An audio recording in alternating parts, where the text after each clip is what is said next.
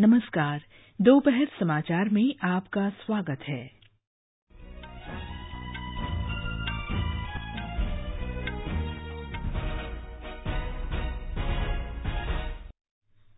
प्रधानमंत्री नरेन्द्र मोदी और अमरीकी राष्ट्रपति डोनाल्ड ट्रम्प ने ह्यूस्टन में हाउडी मोदी कार्यक्रम के दौरान आतंकवाद के खिलाफ निर्णायक संघर्ष का आह्वान किया है प्रधानमंत्री न्यूयॉर्क में संयुक्त राष्ट्र महासभा के चौहत्तरवें अधिवेशन को संबोधित करेंगे सेना प्रमुख जनरल बिपिन रावत ने कहा पाकिस्तान के बालाकोट में आतंकी शिविर फिर से सक्रिय भारतीय सेना किसी भी प्रतिकूल परिस्थिति का सामना करने के लिए सतर्क छत्तीसगढ़ उत्तर प्रदेश केरल और त्रिपुरा की एक एक सीट के उपचुनाव के लिए मतदान जारी आयुष्मान भारत योजना का आज एक साल पूरा और दोपहर बाद के कारोबार में सेंसेक्स एक हजार एक सौ अंक से ज्यादा चढ़कर उनतालीस हजार के पार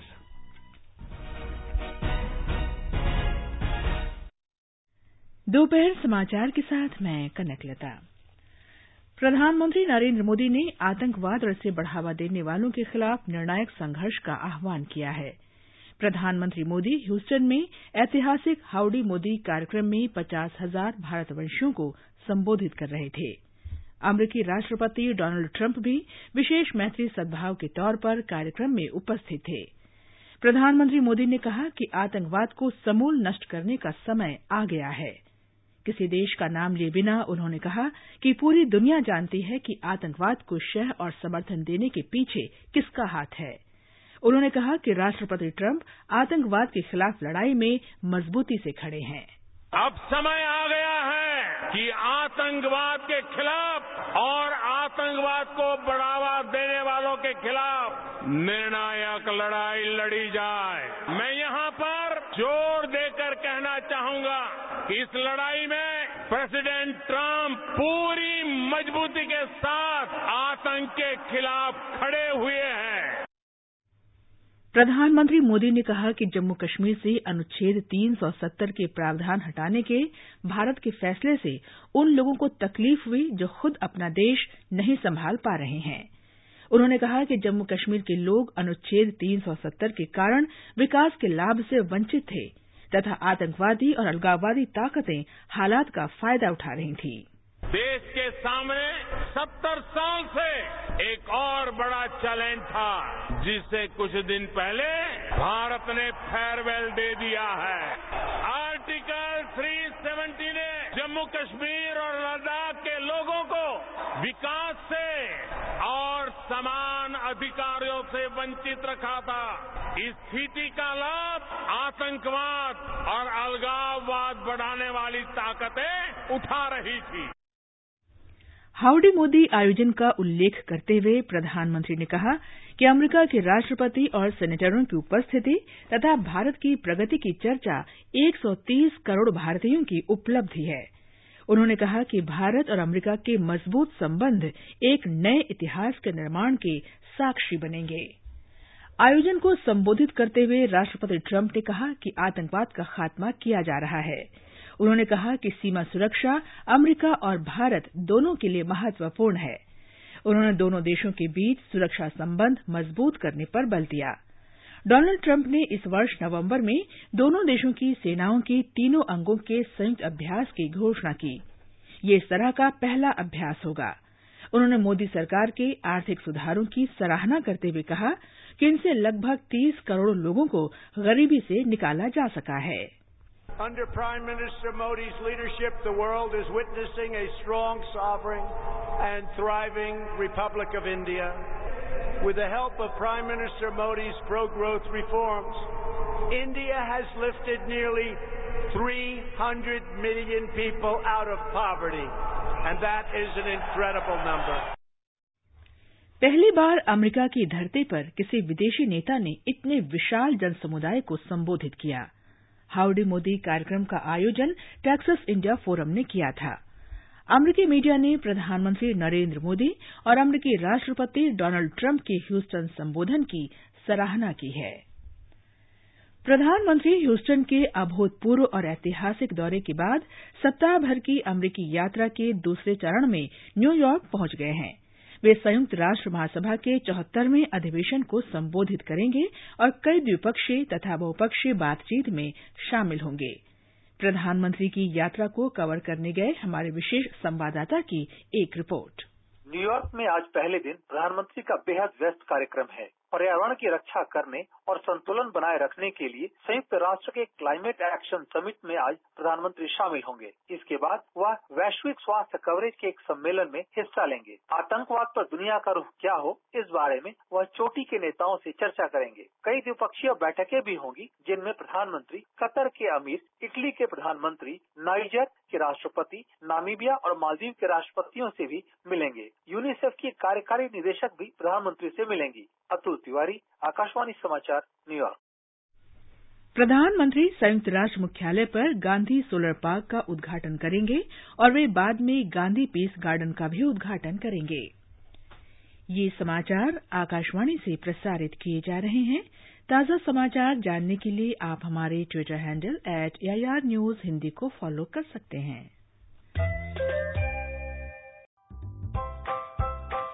बेटा कहाँ चले मैं चला पार्क हम्म। वहाँ होंगे कॉलोनी के सारे बच्चे हम सब मिलकर चलाएंगे स्वच्छता का अभियान प्रधानमंत्री जी ने कहा है हम 2 अक्टूबर से पहले लगभग दो सप्ताह तक देश भर में स्वच्छता ही सेवा अभियान चलाते हैं इस बार यह 11 सितंबर से शुरू होगा इस दौरान हम अपने अपने घरों से बाहर निकलकर श्रमदान के जरिए महात्मा गांधी को कार्यांजलि देंगे पूरे देश में प्लास्टिक के खिलाफ एक नए जन आंदोलन की नींव रखेंगे स्वच्छता का ये अभियान चलाना है और सिंगल यूज प्लास्टिक को हटाना है दोपहर समाचार में आपका फिर स्वागत है सेना अध्यक्ष जनरल बिपिन रावत ने कहा है कि बालाकोट आतंकी मॉड्यूल फिर से सक्रिय हो गया है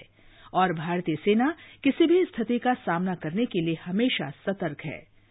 आज चेन्नई में अधिकारी प्रशिक्षण अकादमी के कार्यक्रम से तर उन्होंने कहा कि बालाकोट आतंकी शिविरों को भारतीय सेना ने कुछ समय पहले नष्ट कर दिया था लेकिन हाल में वे फिर सक्रिय हो गए हैं उन्होंने कहा कि पाकिस्तान आतंकवादियों को भारत भेजने के लिए संघर्ष विराम का उल्लंघन कर रहा है उन्होंने कहा कि लगभग पांच सौ आतंकवादी भारत में घुसपैठ की फिराक में हैं उन्होंने कहा कि भारतीय सेना संघर्ष विराम उल्लंघन से निपटना जानती है उन्होंने कहा कि सेना सतर्क है और घुसपैठ के सभी प्रयासों को विफल कर दिया जाएगा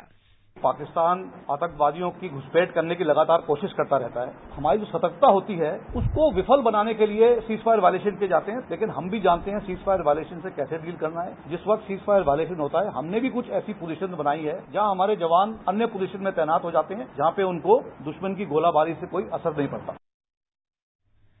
जनरल बिपिन रावत ने कहा कि जम्मू कश्मीर में कोई प्रतिबंध नहीं है केवल आतंकवादियों और पश्चिमी पड़ोसी देश में बैठे उनके आकाओं के बीच के संपर्क को तोड़ दिया गया है उन्होंने जोर देकर कहा कि आम जनता के लिए टेलीफोन लाइनों पर कोई रोक नहीं है सेना प्रमुख ने कहा कि स्थिति में धीरे धीरे और ढील दी जाएगी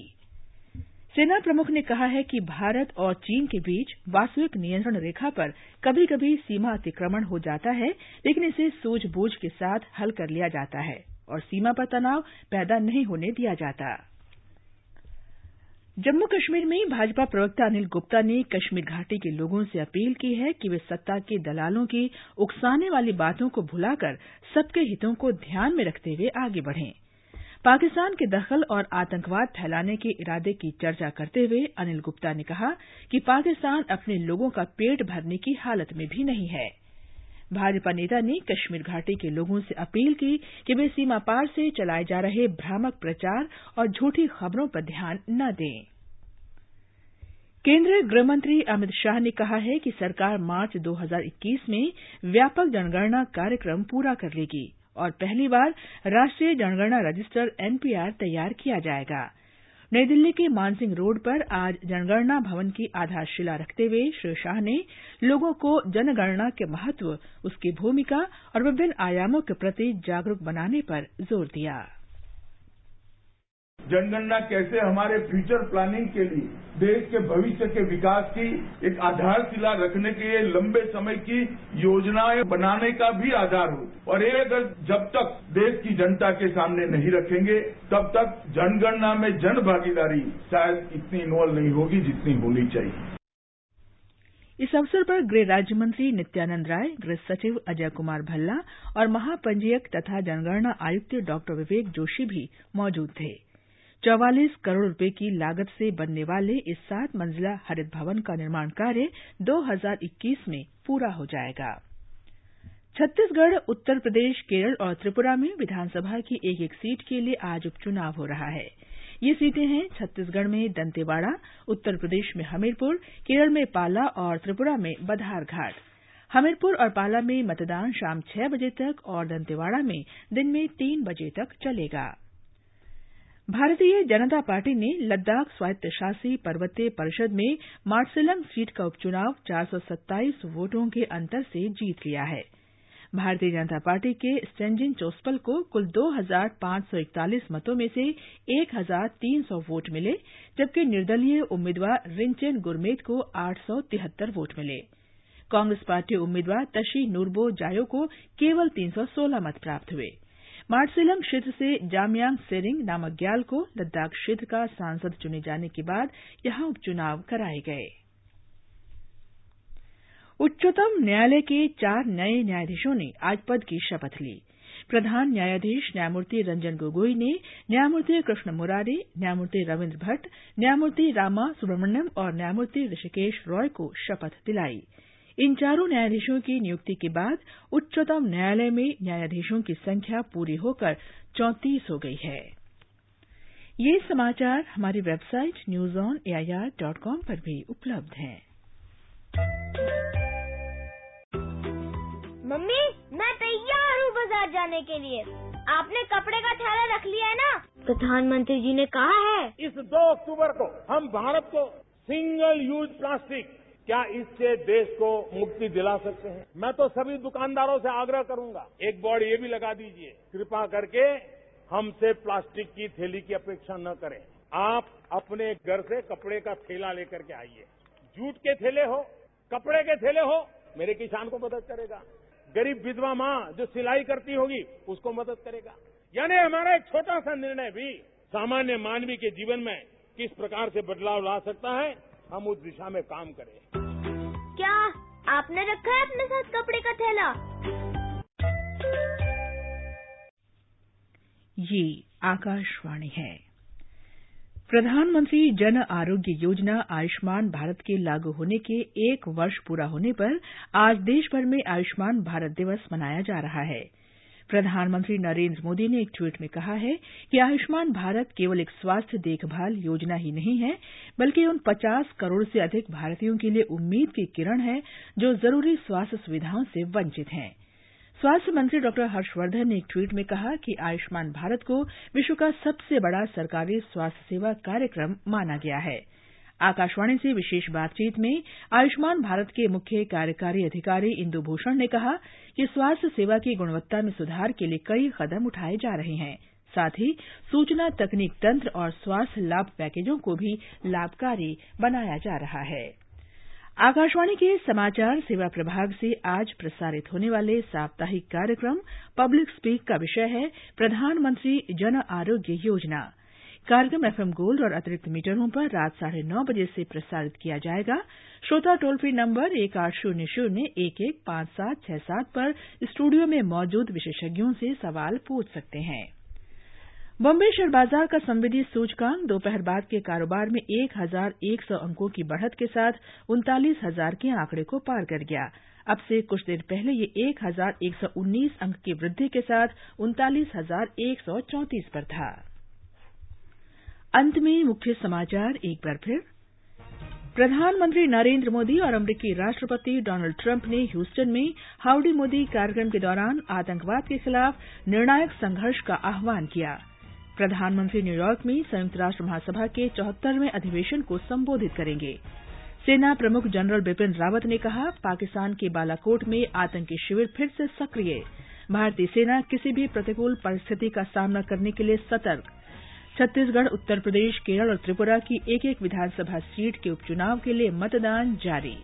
इसके साथ ही दोपहर समाचार का ये अंक समाप्त हुआ नमस्कार